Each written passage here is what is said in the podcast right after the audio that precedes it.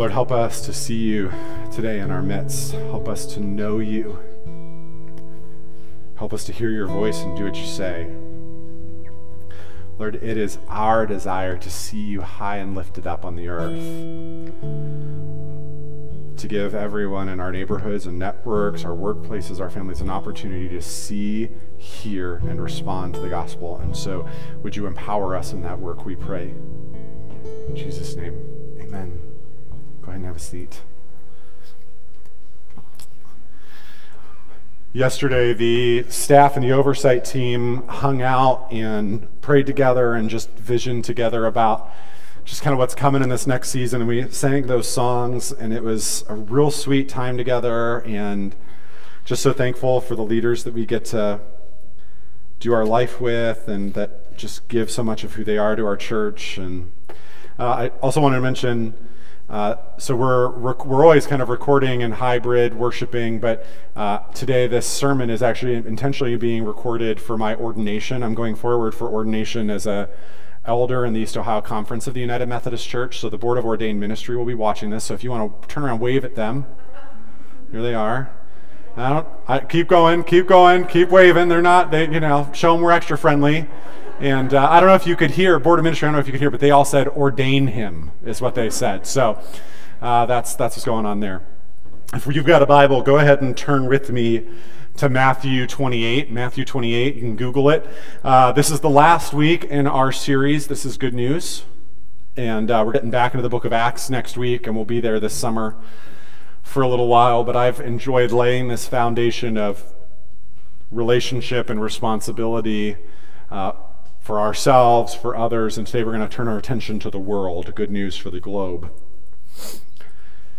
In 2006, a much younger, more full head of haired, ganglier Kyle Tennant went to Burkina Faso for two weeks. Burkina Faso is in West Africa near Mali and the Ivory Coast.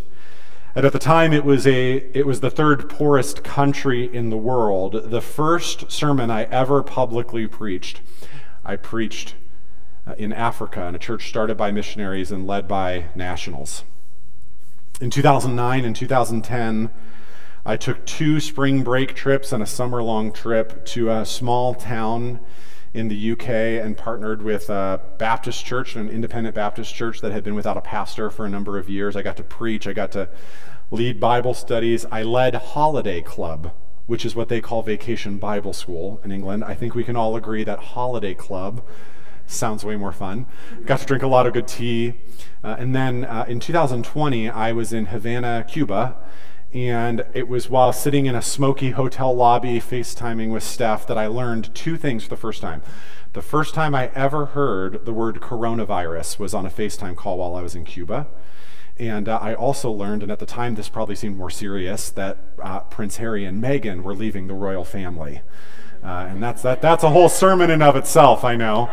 Um, but following Jesus for me, following Jesus for me has always meant crossing borders and cultures to see what God is doing globally. And when you get into other cultures, and when you get into the churches on other continents, when you talk to people like Pastor Guillermo and Pastor Adria, or you speak to missionaries in Peru or the UK, or, you know, we're blessed to have two missionary families in our church, one retired, one still active. When you talk to them, you realize that this good news that shapes my life, this good news that calls me into relationship with God and responsibility with God, this good news is good news for everyone, everywhere. In fact, when you go other places in the world, you start to get this sense that what is good news to us is the very best news to others. It is the very best news in places where poverty and oppression and violence are the norm. As Africans like to say, in America, you believe in God. In Africa, we rely on God.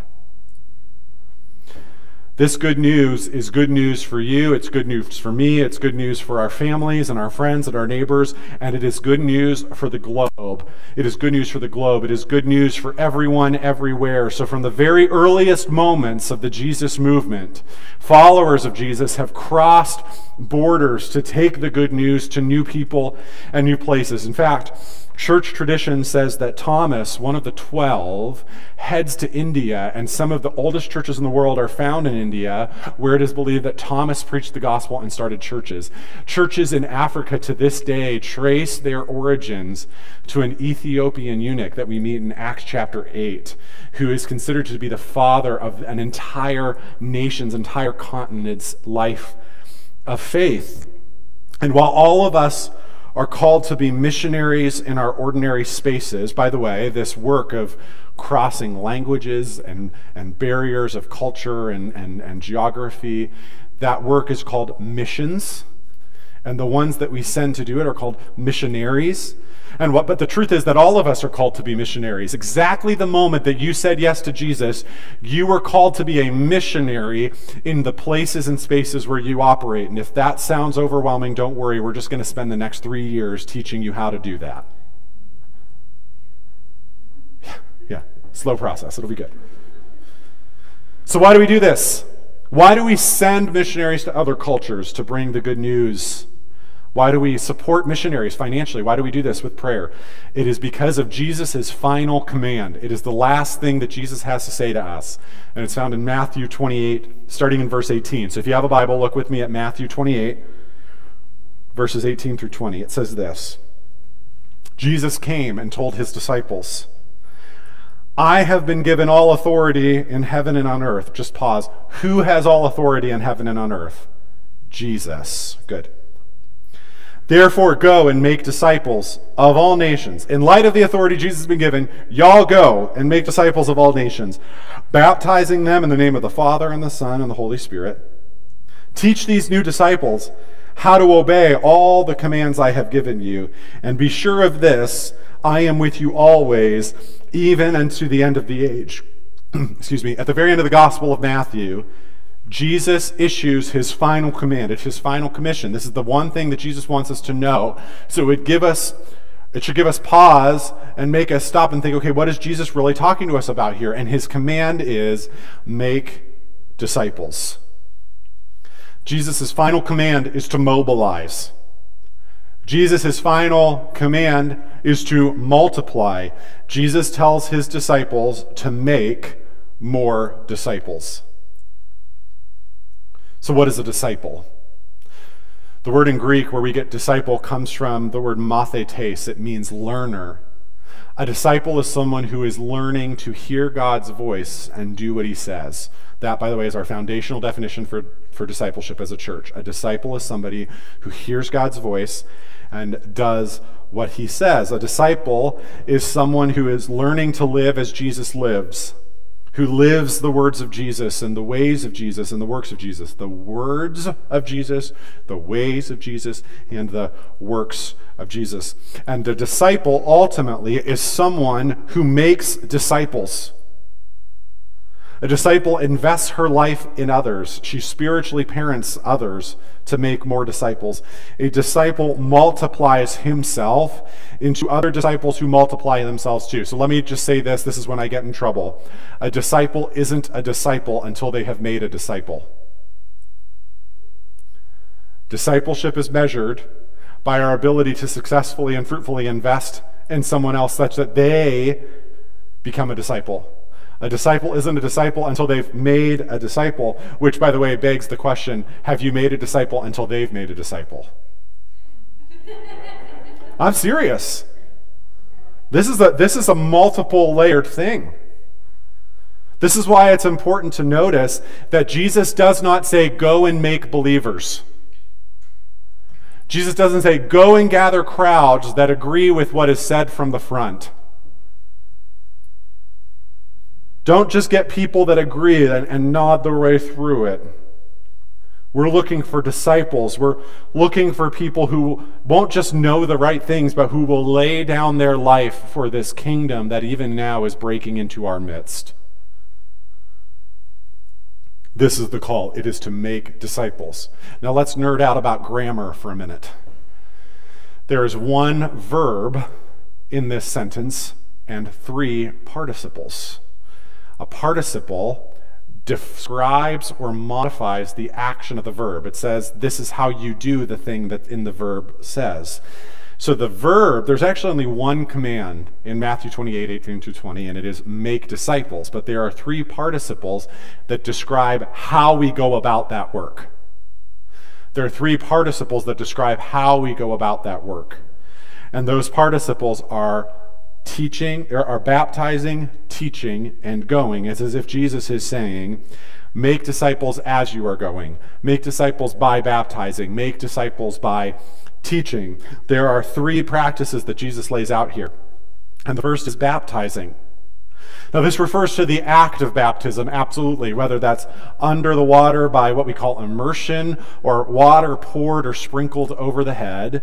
Jesus is referring to the actual act. He's even giving instructions on how to do it. Baptize in the name of the Father and the Son and the Holy Spirit. When we put someone under the water, I say, I now baptize you in the name of the Father and Son and Holy Spirit. Why? Because Jesus said to no brainer, right?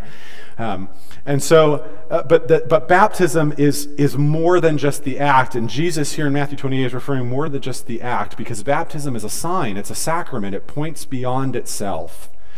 Baptism is the means by which we enter the community of God. It is the means by which we enter into the family of Jesus. It is the doorway. Jesus is calling not just to make believers, not to gather crowds who agree with what is being said up front, but to integrate ordinary people into an extended spiritual family that is on mission with Jesus in the world, to integrate people into community. Baptizing.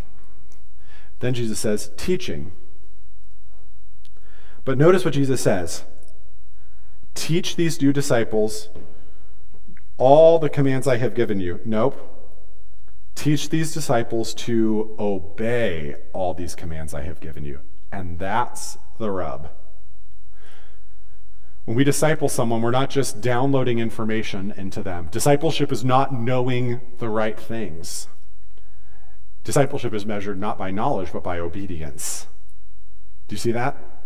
It's easy for, I can teach you all the things that Jesus has commanded. That's easy. It is way harder to teach obedience. And it's never in the knowing, it's always in the doing, isn't it? Right? The challenge isn't in the knowing, the challenge is in the doing. Jesus says, Teach them to obey all that I have commanded you. And to teach someone to obey, well, that looks a lot like spiritual parenting, like we talked about last week. What am I doing with Jack? Fundamentally, as a parent, I'm teaching Jack to be obedient, not so that I can be in control, but that he has a muscle memory of obedience when it comes to Jesus. We teach our kids to be obedient so that when it comes to Jesus, obedience flows naturally for them. Obedience, which is not natural because of our sinful state, right? So we spiritually parent people to teach them to obey. What does that look like? We talked about it last week. If you weren't here, go back and listen to it. It's about late nights and interruption and inconvenience and early mornings and having the same conversation over and over and over and over and over and over and over and over until they get it, until the penny drops, right? And that is time consuming work. So Jesus says, Why don't you do it as you're going? Can't teach obedience in a six week small group. I could maybe teach you one small facet of obedience about one small thing in a six week small group. And then, even then, I don't know if you would do it.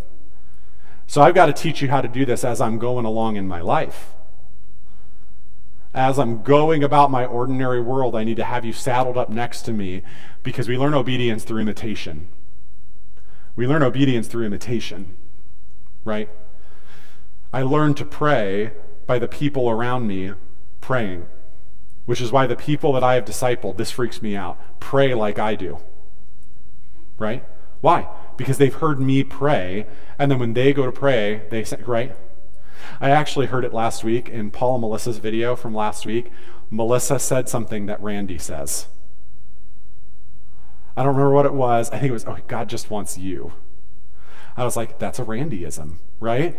Um, right, that's really good. When when Jairus was investing heavily in Preston, Preston started saying, "How can I pray for you today?" Do you know what Jairus always asked me? How can I pray for you today? Right. By the way, that is a disciple making a disciple, right?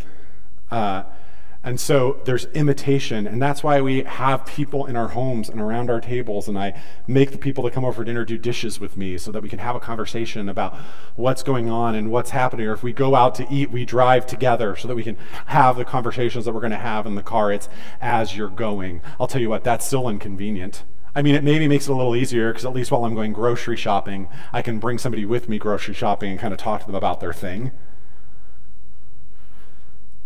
but it's as we're going. And it's these practices, by the way, go as you're going and as you're teaching and as you're baptizing, make disciples. It's this that makes the movement of Jesus multiply all over the world. But notice there are three kind of participle modifiers, but there's one other modifier in this verse that is so important. Jesus says, make disciples of all the nations.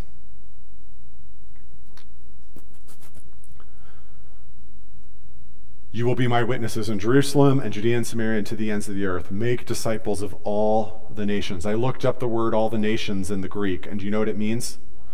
All the nations.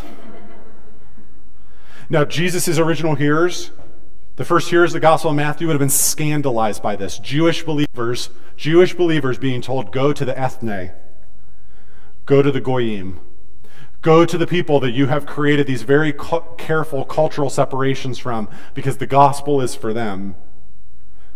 And now here you and I are in little old Warren, Ohio, and the same call is on us. Make disciples of all the nations. The good, listen to me, the good news of Jesus knows no boundary. It knows no limits. It transcends cultures and transcends languages and transla- transcends boundaries of nations, such that John in the book of Revelation catches a glimpse of heaven.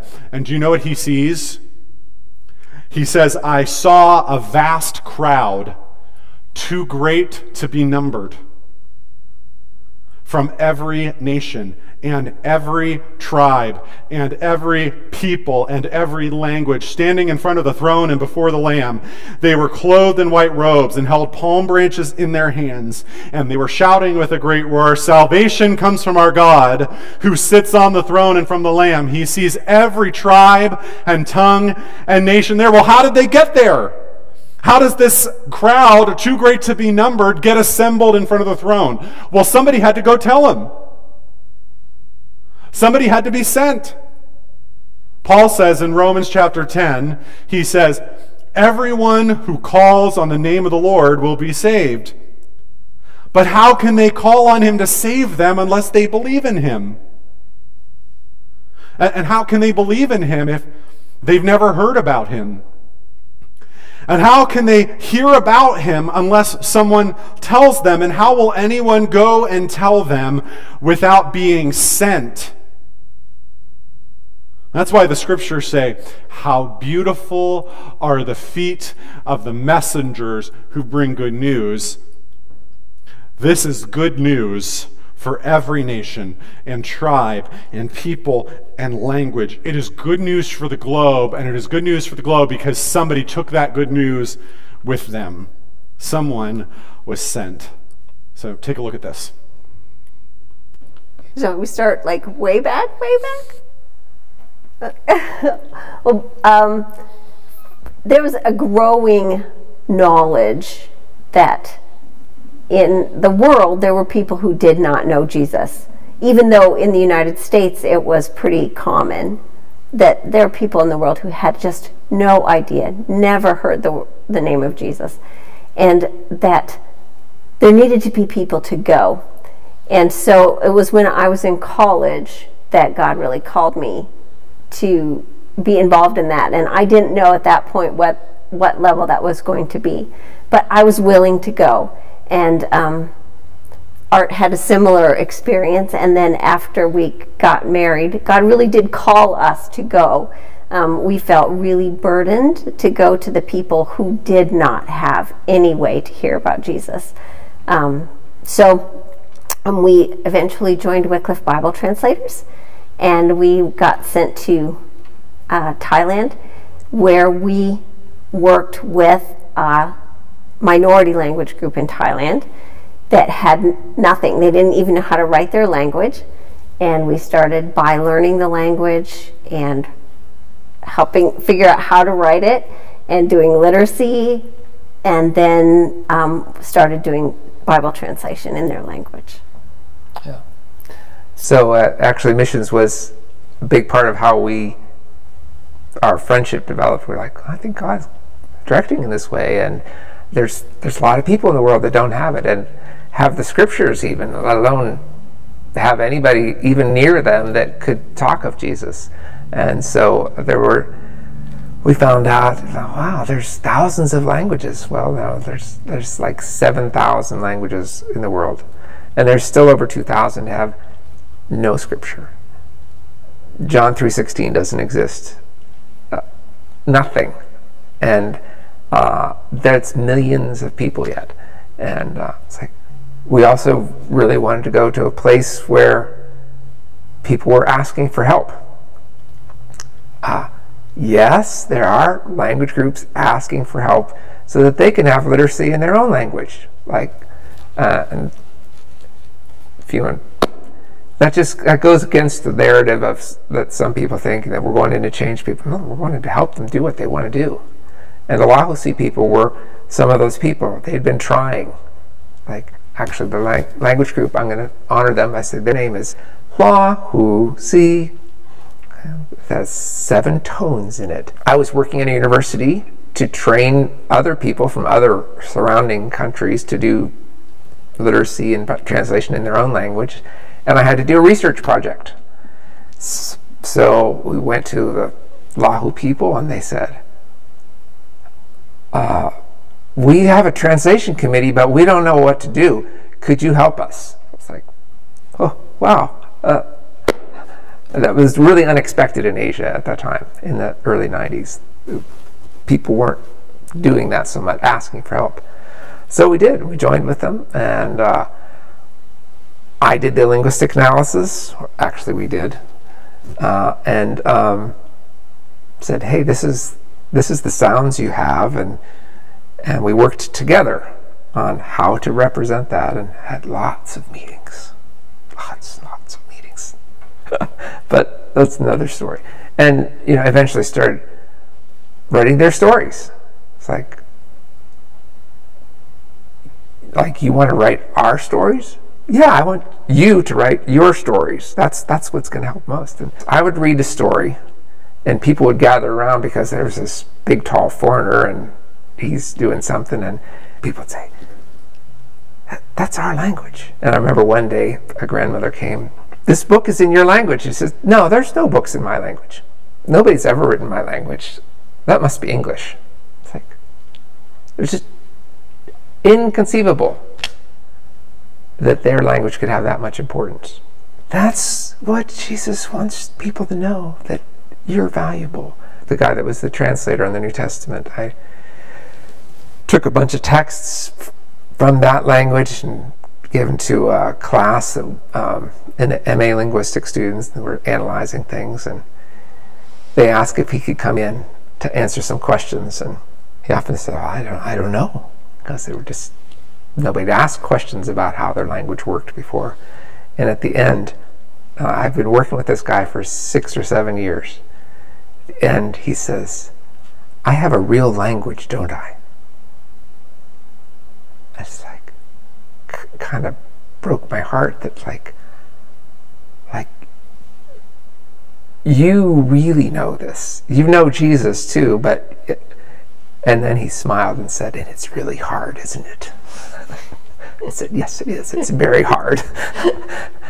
We were glad to live in thailand um, glad to work with the Lahu Shi people and uh, so again the translators he said to me one day before he was the translator on the project, said, "You know what? If we do a translation of the New Testament, to heaven, that no one can be good enough." Not Hindus or Muslims or Christians or Jews or anybody else. We cannot be good enough. But that we have to know Jesus and to, as Kyle said, repent and believe and follow him. And there is no way for people to hear that unless somebody goes and tells them.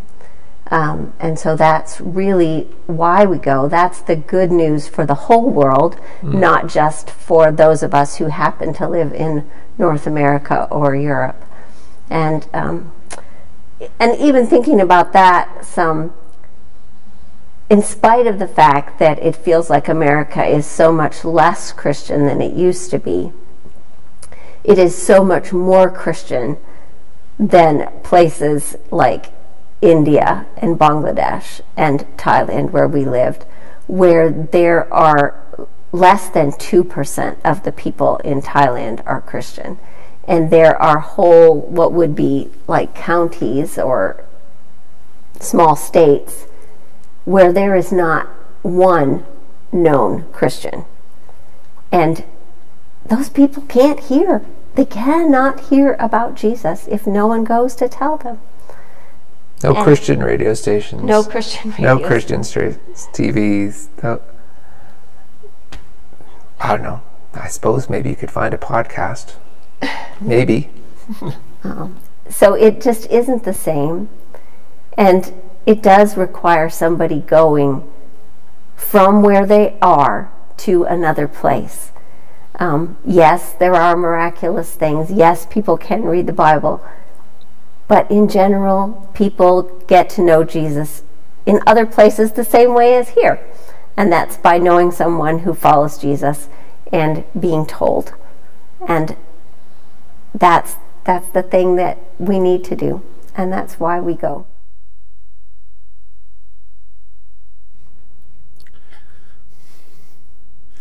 So in a couple minutes, I want to tell you about like three basic practices for taking the good news to the globe, even just from right where we are. First, I just want to respond to like common objections or common resistance to engaging in global missions. Almost any time I have ever talked about global missions, and to be honest with you, this is a curiosity of kind of our corner of the world. I- I've not had this happen in other places I've served. Um, after we talk about global missions, and you would probably do this if I weren't about to like you right now. Um, two, one or two people come up to me afterward, like, "Well, you know, there, there's just so much good to do right here at home." Um, then there's a, a lot of chatter on social media these days about how global missions is colonialism. It's enforcing, harmfully enforcing uh, white American or Western values on, you know, hapless people that were fine without our interference, right? I want to respond to that, uh, both of those. And first, as it relates to this idea that there is so much good to do here at home, by preaching a sermon today about God's call on us to be involved in global missions, I'm not saying that there isn't good to do here at home. Uh, or even regionally or across the stra- state, or I- I'm saying there's plenty of work to do everywhere, but there's this belief that by investing in what God is doing in Cuba, by investing in what God is doing over here, over there, around the globe, there must then therefore be less resources to invest here. And know that's that's a scarcity mentality. That is that is not kingdom. That is not the the way that the Father works. Um, this idea of scarcity mentality that if I give over to there, there'll be less over here for this. God's response to a scarcity mentality is I own the cattle on a thousand hills, which means my pockets are deep enough to provide for your needs and the needs of your community immediately and the needs of the global community as you live generously uh, and make disciples of all nations right? Uh, scripture says in 2 corinthians that you will be enriched in every way so that you can be more generous so the thing that you find is that you continue to re-up your generosity. You find yourself continue to be enriched so you can continue in generosity. And the very minute you stop your generosity, the very, is the very minute that you stop being enriched. And that sounds about as close to health wealth as I ever get, but it's just something that I've seen over and over again in my life. Right? That the more I'm generous, the more I some, suddenly have to give away. And so instead of defensively backing away from global missions, and I can't help sometimes but feel like when people tell me there's so much good to do it here at home, they want me to let them off the hook of what the Bible is clearly telling them to do. And I have a lot of things and places where I can comfort you and make your life easier to manage, but the one thing I'm never going to do is back down from holding God's commandments in front of your face. And so if if there's so much work to do here at home as an excuse to get out of generosity toward the globe, I don't know how to help you with that because that's between you and Jesus, and Jesus is pretty clear, right? And sometimes I can't help but wonder, too, if I'm being honest, that when people say there's so much good to be doing here at home, I also can't help but if that's speaking out of a guilt that they're not doing anything here at home, and now they've been told to do something globally, and now they're failing twice, not just once. Right? The second I would respond, and, and I'll talk about the giving piece in a minute, but the second, as it relates to colonialism, that is not unfounded, right? There are some kind of dark moments in the history of Christian missions, whether Protestant, Roman Catholic, or otherwise. There are some dark moments, and no honest church historian, no honest missionary would disagree with you and say that there weren't moments along the way when missions was really colonialism, when it was trying to enforce Western values and to civilize, you know, Aboriginal cultures. That's true, but I, I, don't think that charge sticks with the way that missions has been done over the last 30 years in particular, and 50 years, maybe longer, because it is more like what Art and Pam described, a more equal partnership before the mission, between the missionary coming in and the nationals on the ground. In fact, there's not one missionary I've ever met that didn't think that the most important part of their work was discipling and empowering national leaders to carry on the work such that most missionaries don't spend as much time as they used to in a foreign country. Like used to kind of get on a boat and never come back for 30 years.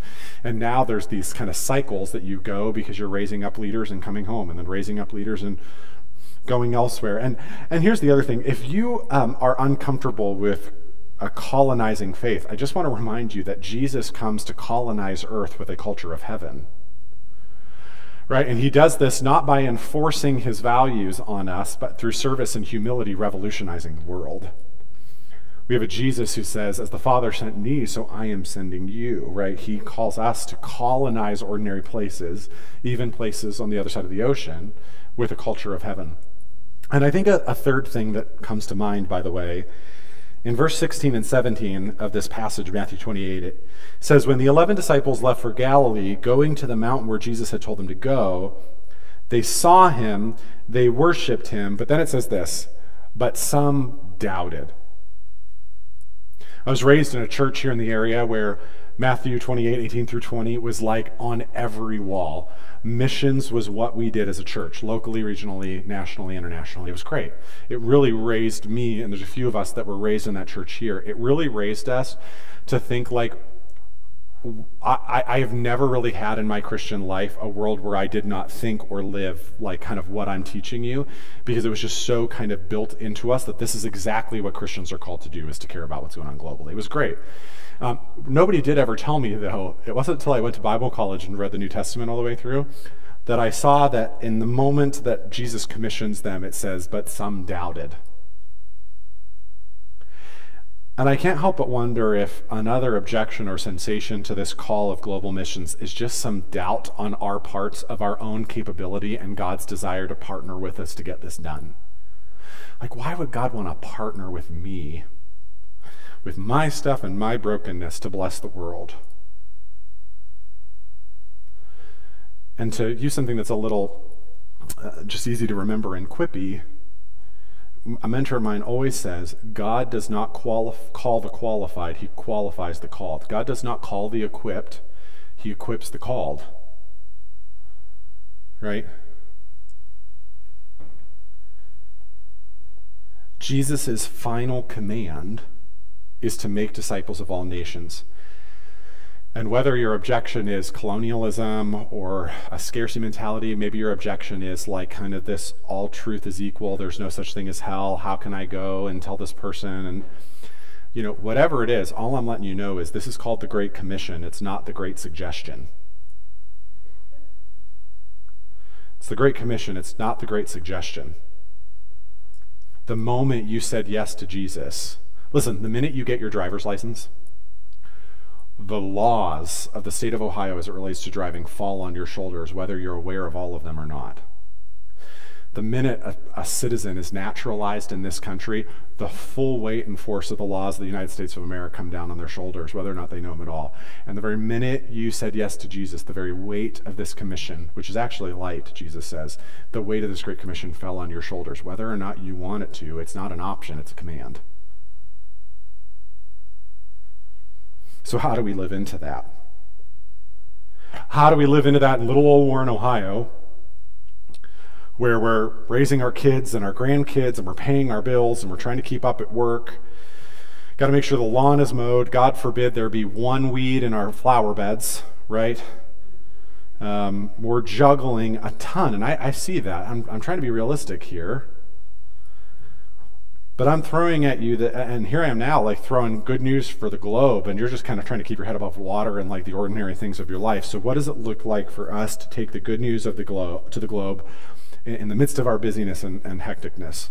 Um, and there's another sermon at some point about how the greatest enemy in your spiritual life is not the political party you didn't vote for, but it's actually your busyness. But we can get into that another time.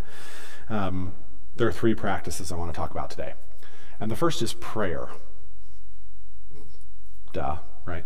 Um, Paul says in Ephesians 6 pray in the Spirit at all times and on every occasion. Stay alert and be persistent in your prayers for all believers everywhere. Paul says that we're to pray for believers everywhere.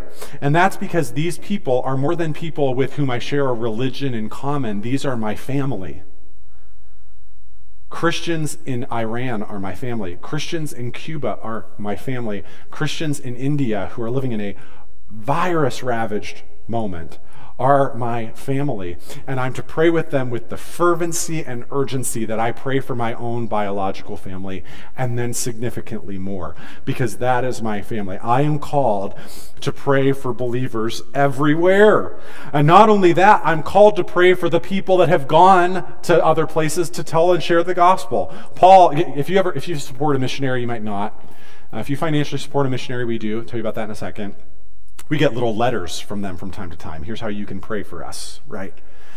They're on the front lines. The spiritual warfare is real. It's just really difficult. That's why not everybody does it. And um, and so you get these prayer letters. Paul in Colossians, he's writing a little prayer letter back to the church in Colossae that he's helped start. He's out on a missionary journey somewhere doing his thing. And he says, Hey, pray that I may proclaim it clearly as I should. Pray that I may proclaim it clearly as I should. So we pray for believers in Cuba and England and Iran and Africa and, and Peru and all of these places, but we also pray for the people that we know that have gone to share the gospel with them. We pray. Second thing is we give. As we look at the Bible, there's kind of two so- forms of giving. One is structured, and the other one is spontaneous. There's this structured giving that goes to support the work of our local church. It's usually kind of a portion of our income. Some people would say 10%, some people would say higher. But then there is this spontaneous giving that like needs present themselves. And so we give over and above what we get to the church to kind of support that in surprising ways. So I want to be a living example, by no means a, a perfect example, just kind of our journey in this. Steph and I give a little bit more than 10% of our pre tax income to what God is doing at our church. If you want to arm wrestle about pre tax versus post tax, we can. That's between you and Jesus. But I think Jesus would generally say whatever is more generous is the thing you should do, right? So, and then over and above that, uh, we give to a few missionary families, four, one in Peru, two in England, uh, and one in Italy. See, when you go to Bible college, you're surrounded by people. I, I graduated from Bible college 10 years ago. I'm fairly old. And um, I, am still getting letters from my classmates, right? How patients and other things that pop up in our community life and here and da da da da. You may have noticed I'm, it still appears that I'm eating three meals a day, right? Um, uh, I am wearing clothing, right? And uh, and so I think uh, in our experience, in our generosity, our needs have always been met, right? Uh, even as we choose to be more and more generous all the time, and uh, and, and so, why do we do that? Like, why are we giving? Well, because I'm called to be a Great Commission person, and that means kind of giving to those who are going. But I also give because of what we pray every week. What do we pray every week? There is nothing I have that you have not given me. All I have and am belong to you, bought with the blood of Jesus. To spend everything on myself and to give without sacrifice is the way of the world that you cannot abide. But generosity is the way of those who call Christ their Lord. So we give. So we pray, we give, and we go. And we go. Jesus says, Go. And for all of us, it's that as you are going, living our ordinary life, that's where a lot of the work of discipleship comes. But there are times when we might feel called to go in the short term, not as saviors, not as leaders, not having all the answers, not to fix all the problems, because here I am a Westerner, I know how to do these things, but as listeners and learners and servants. We immerse ourselves in another culture and another church to see what God is doing, and we come alongside and we nurture that. We do short term trips my hope and my prayer is that in 2022, 2023, like, listen, consider yourself blessed. State of Ohio lifts their mask mandate June 2nd. It is going to be at least another year to 18 months before the rest of the globe gets to live a life like we're going to get to live. Okay? Call it a pandemic, call it a hoax, call whatever you want. I'm just saying, our brothers and sisters around the globe, it's going to be a minute, right? So I'm hoping in 2022, 2023, we can go, right? We can go to Cuba. Randy and Jairus want to go to Peru. You can go with Randy and Jairus to Peru. Randy wants to go to Peru. Jairus will probably go with her. Um, well, hopefully we can go. But here's the deal. Some of you, and I'm hoping, honestly, I've been praying this week. Some of you may, through the process of the sermon, either be receiving right now or have a seed planted for going in an extended way in cross cultural missions. Some of you may feel called to go not for a couple weeks, but for a few decades. And uh, if what you feel is like, well, listen, my life is already settled, I've got a career, I've got this going on. I, you know, it's one thing for, you know, I went to Bible college with old people, early 20s. They haven't really started their life yet. It's easy when you're 23, 24 to up and move to, you know, wherever, Timbuktu. But then there's like my wife's brother, uh, has a home, has a career, settled, established, ready to go. And they take them and their five children and they move to Southeast Asia. Why? Because God said go.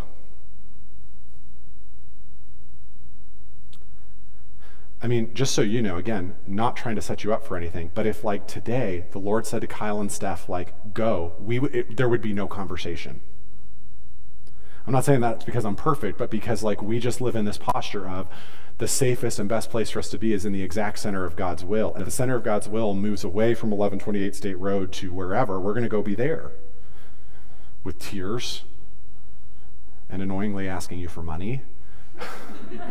um, we will go. And I'm praying that somebody in our midst would go. Let me, let me just end here, okay? Jesus' words in Matthew 28 18 through 20, it's called the Great Commission. It's not the Great Suggestion, it's the Great Commission. Would you turn to your neighbor and say, the Great Commission? Could you say it with more like conviction? The Great Commission, yeah. Here's why. Here's why I want you to remember this word.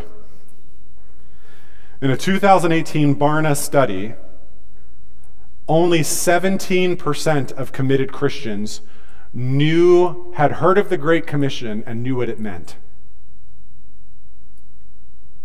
Another 25% had heard it, but couldn't remember what it meant. And 51% had never heard of it before. Now, listen to me. If 51% of our churches haven't heard of the Great Commission because it's 51% of Preston's, who's a brand new Christian over the last two years and hasn't ever really bumped into this before, awesome. Let's do some equipping in that. But it's 51% of our churches that have been in church that are overfed, frankly, have been in church for two, three, four decades now. I don't think what that is. Houston, we have a problem, right?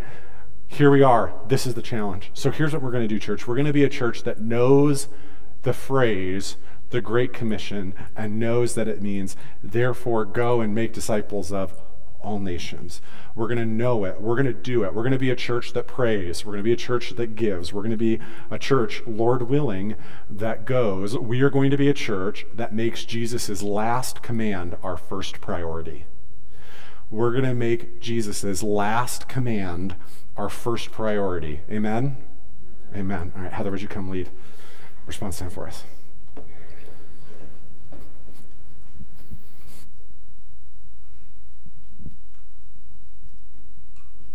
I feel like Art and Pam should be leading response time. like after that video. My goodness. Okay, never mind. Um, yeah, we're just going to take a second to reflect on what we heard this morning and um, what the Father might be saying to us. So, something that got my attention, and then Kyle like circled around back to it, was just this idea that God actually really wants to partner with us, which is a little bit crazy to think about. Um, why would He want to do that? There, there are several reasons why. Anyways, um, so yeah, it just really got my attention that He has this desire to not only be with us, but to partner with us in the things that He wants to do around us. So if um, if you like a bit of direction, we always like to have a question for us to think about. And the question is what is one way that God is inviting you to partner with Him by either praying, giving, or going? And if you're an overachiever, you may pick two of those. Um, that's totally fine. But Julia is going to play for about a minute and then I will pray for us.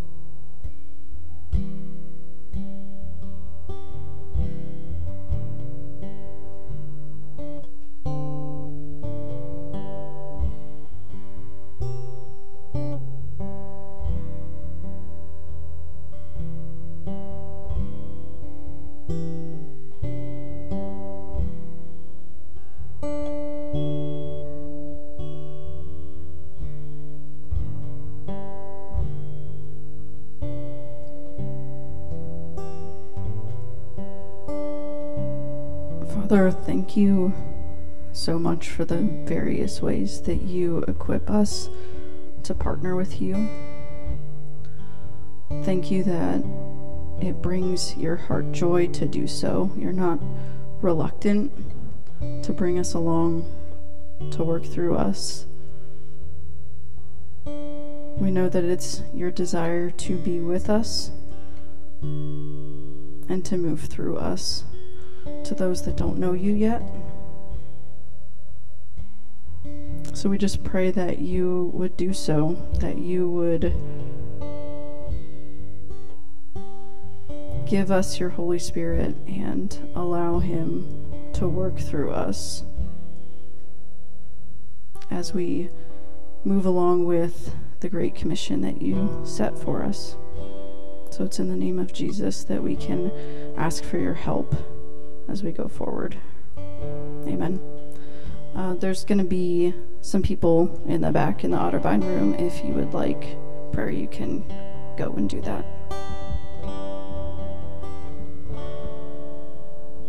guys are love. We hope to see you later for the feast. If not, we'll see you next week.